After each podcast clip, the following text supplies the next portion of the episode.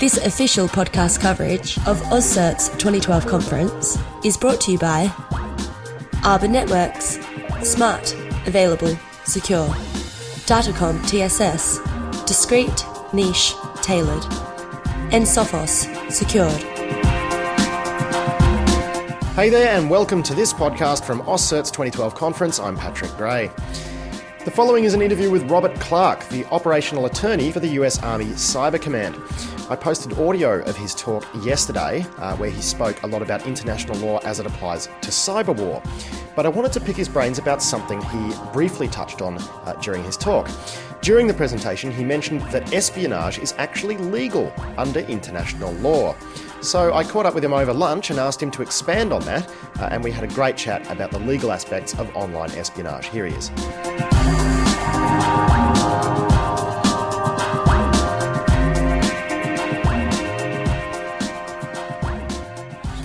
Talking about the international standards and international law. Uh, and my, my favorite aspect on this is uh, General, one of their general counsels, Gary Sharp, wrote a book on cyber operations and, and the use of force in cyberspace. And in it, he writes, you know, espionage is not illegal. And of course, he caught me. I had to turn the page. It goes under international law because I'm sitting here thinking, whoa, whoa, wait, domestic law, it's illegal all over the place. But that's the aspect. Under customary international law, it's not illegal. Uh, and, and, so spying on another country to get their secrets under international law is not illegal. Domestic law, that's where it's going to be prosecuted. And so some of the issues that you're dealing with that, it's not like you're going to have a spy running around your government facilities or doing a drop anymore. It's an aspect of they're going to do it remotely. They're not going to be in your country. So the question is, okay, now how does how does this play into some of the aspects of while law of armed conflict, you know, isn't going to come into play unless the espionage is at a level where there's a use of force, which becomes sabotage. But you know, can you get what we always joke about being the habeas corpus on somebody to actually prosecute them?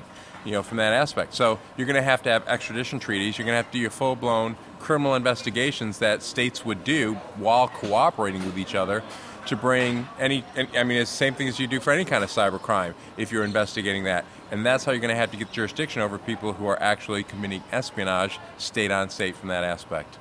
Now, I find this idea fascinating because, you know, as you say, it's not like the spies are actually in the countries anymore. Do you think this it almost strikes me as almost like a little bit of a convenient situation, right, for all governments because it means they could just go Burko. Do you think that the fact that there's a bit of a black spot in the law uh, with regard to this uh, explains why there's such a free for all going on at the moment in terms of online espionage? Well, eh, you know, it's an interesting point. When we're applying the, the customary law, international law that's been out there, law of armed conflict that's been out there, eh, and I appreciate it. There's a, there's a lot of folks who are saying, you know, it doesn't transfer over well. There are gaps. The the analogies don't fit from the physical world to the virtual world. But there's a body of lawyers out there that actually, so there's two bodies. One that say, you know, a lot of lawyers out there saying we need treaties, we need to update our laws, we need to do different things. There's a body of lawyers out there. That, uh, there's a retired Air Force Judge Advocate General, Charlie Dunlap you know, and, and, folks out there saying, no, you know something, law of armed conflict and, the international customary law applies just fine in this area. It, it's like when we went from having, you know, having land and, and sea wars, and all of a sudden this strange thing that flew in the sky was unregulated. Well, law of armed conflict started applying to airspace and air power, and you regulated that. So our, our, our, laws and our international standards are there are going to have to apply in this field, and they they fit perfectly for what it is. You just got to take the time to take the international law, take the domestic law, and apply it to the facts that you're faced with for, for that aspect. And you know we're seeing that. You know, and uh, if you're going to do the same type of investigations, you know, if someone's doing some kind of criminal activity to you, and, again they're in another state, there are ways to cooperate to sometimes get them to a third party country, which you have an extradition treaty. Just saw you know a talk earlier today where a gentleman was arrested in, in Nice, France, when he went there on vacation. It was a very favorable aspect to happen because there he left Russia and now he's in Nice. The French arrested him and made it very easy for the extradition aspect of life. So the the virtual world is going to play just like your physical world. We just have to take the time as I mentioned in my talk, sit down with the lawyers, walk them through it, and they'll apply all those laws that are out there very well to the virtual world. So, can you imagine a situation where somebody who has engaged in cyber espionage against the US government on behalf of a state is actually going to be arrested in a third jurisdiction and then extradited? I mean, can you actually foresee that ever happening?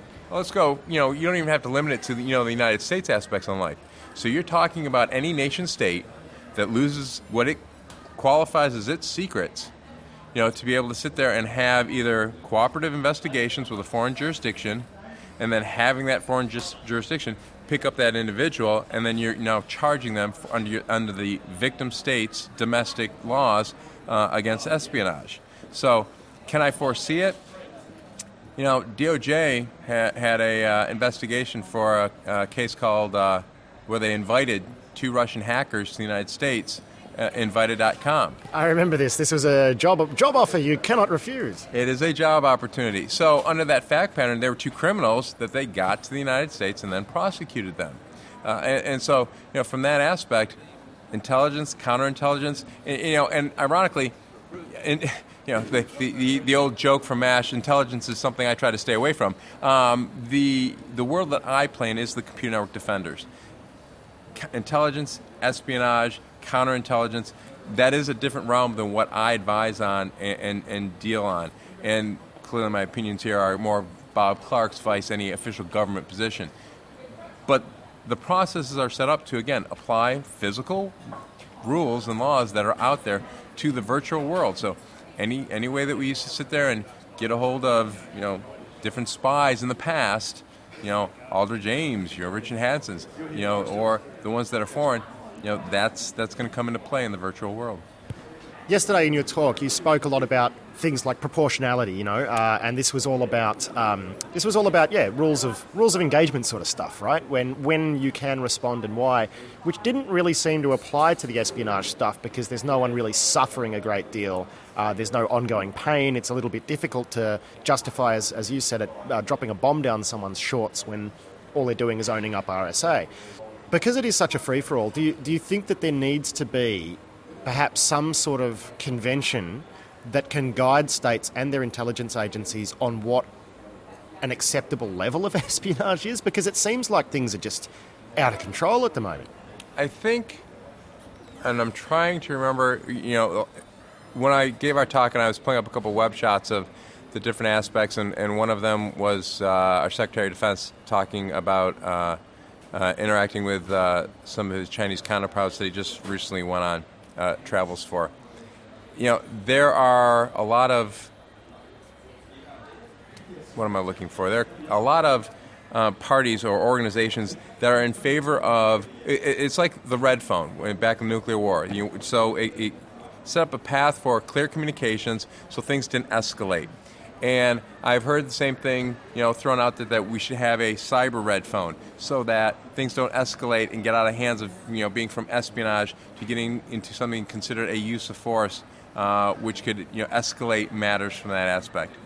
You're asking me, Patrick, a, a question that is pay grades above me. Uh, that I don't have visibility on, and, and at this point in time, I, am glad to be back down into, into my little uh, advising position I have right now. So, uh, you know, it's hard to say. Would it be good? You know, there's always good in trying and, and talking, uh, and, and, it's particularly speaking with all players in the field. Uh, I think that only good can come from it. You know, what those powers be that they want to make something of that is again beyond me. Now, another thing that came across in your talk is that there is a fair degree of wiggle room in international law uh, as, as it applies to cyber war. There's a fair bit of interpretation. I understand that's the case with most law. Would you concede that the US government has a history of fairly selectively and unevenly applying international law to its military actions?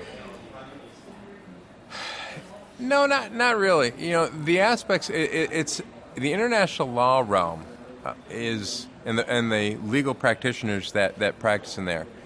You know, it's an interesting realm to look at in terms of it a lot of my presentations that I used to do, I used to quote a law review article that said, you know, there's been no codification of what a use of force is.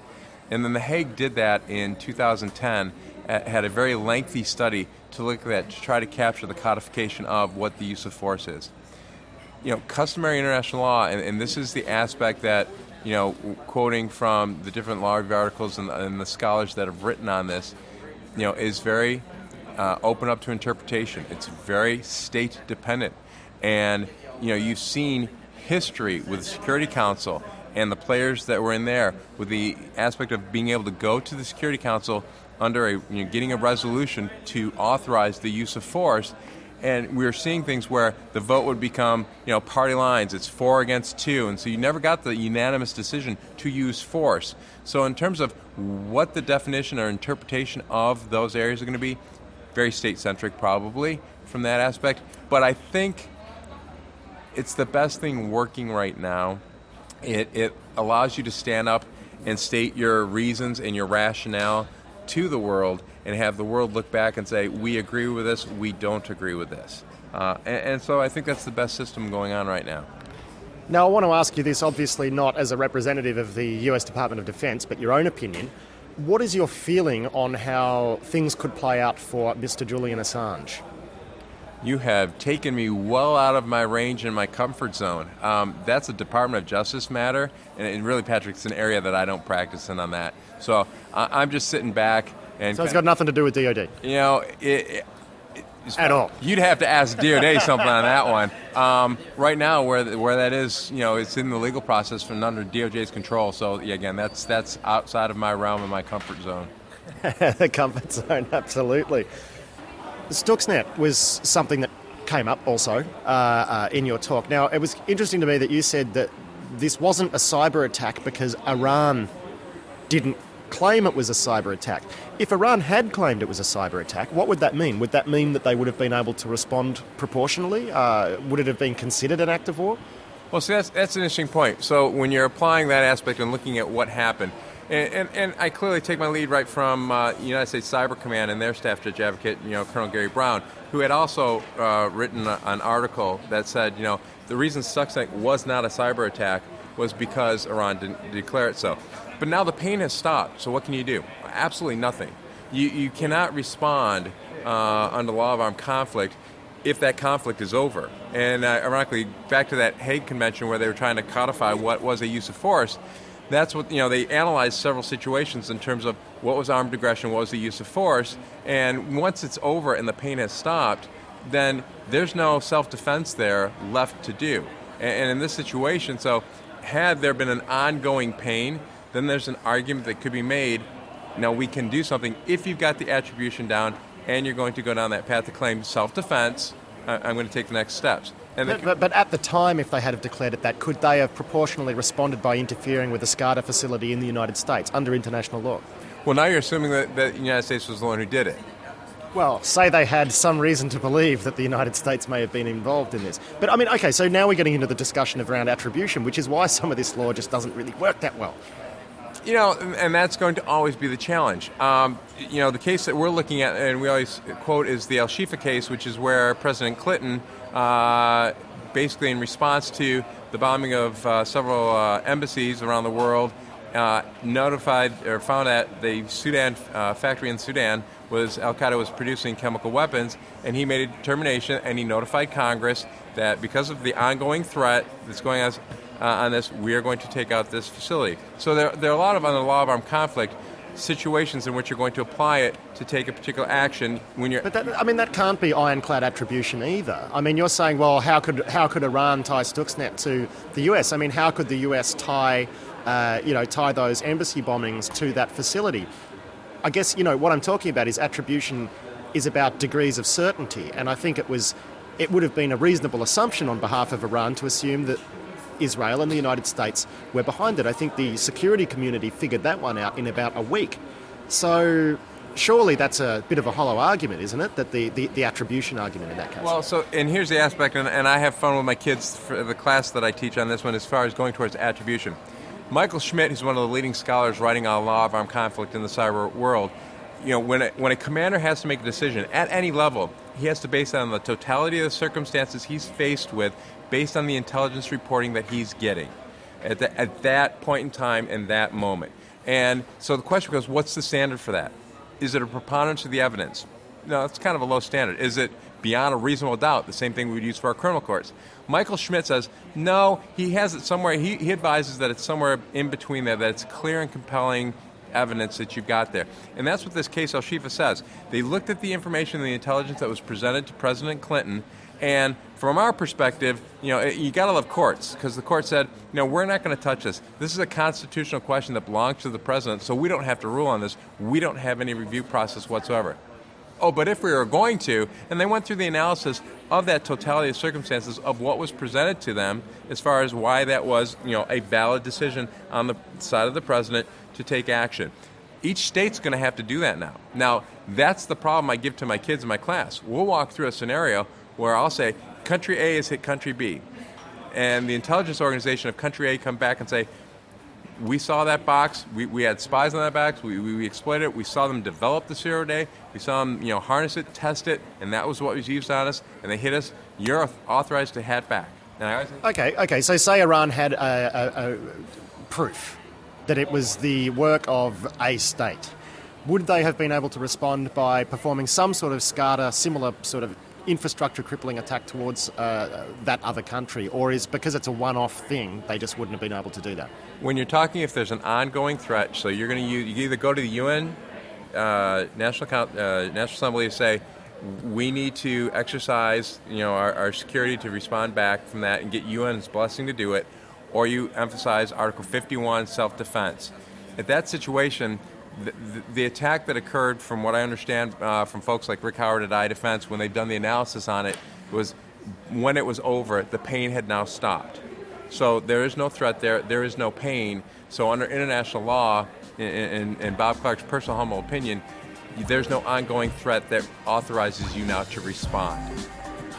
All right, Bob Clark, that was absolutely fascinating stuff. I've very much enjoyed speaking with you, and I'm sure we're going to have you on the show again this year. Uh, pleasure to chat to you, and we'll, we'll speak to you soon. Patrick, always the best. Love listening to you guys. You do a great job at Risky Business.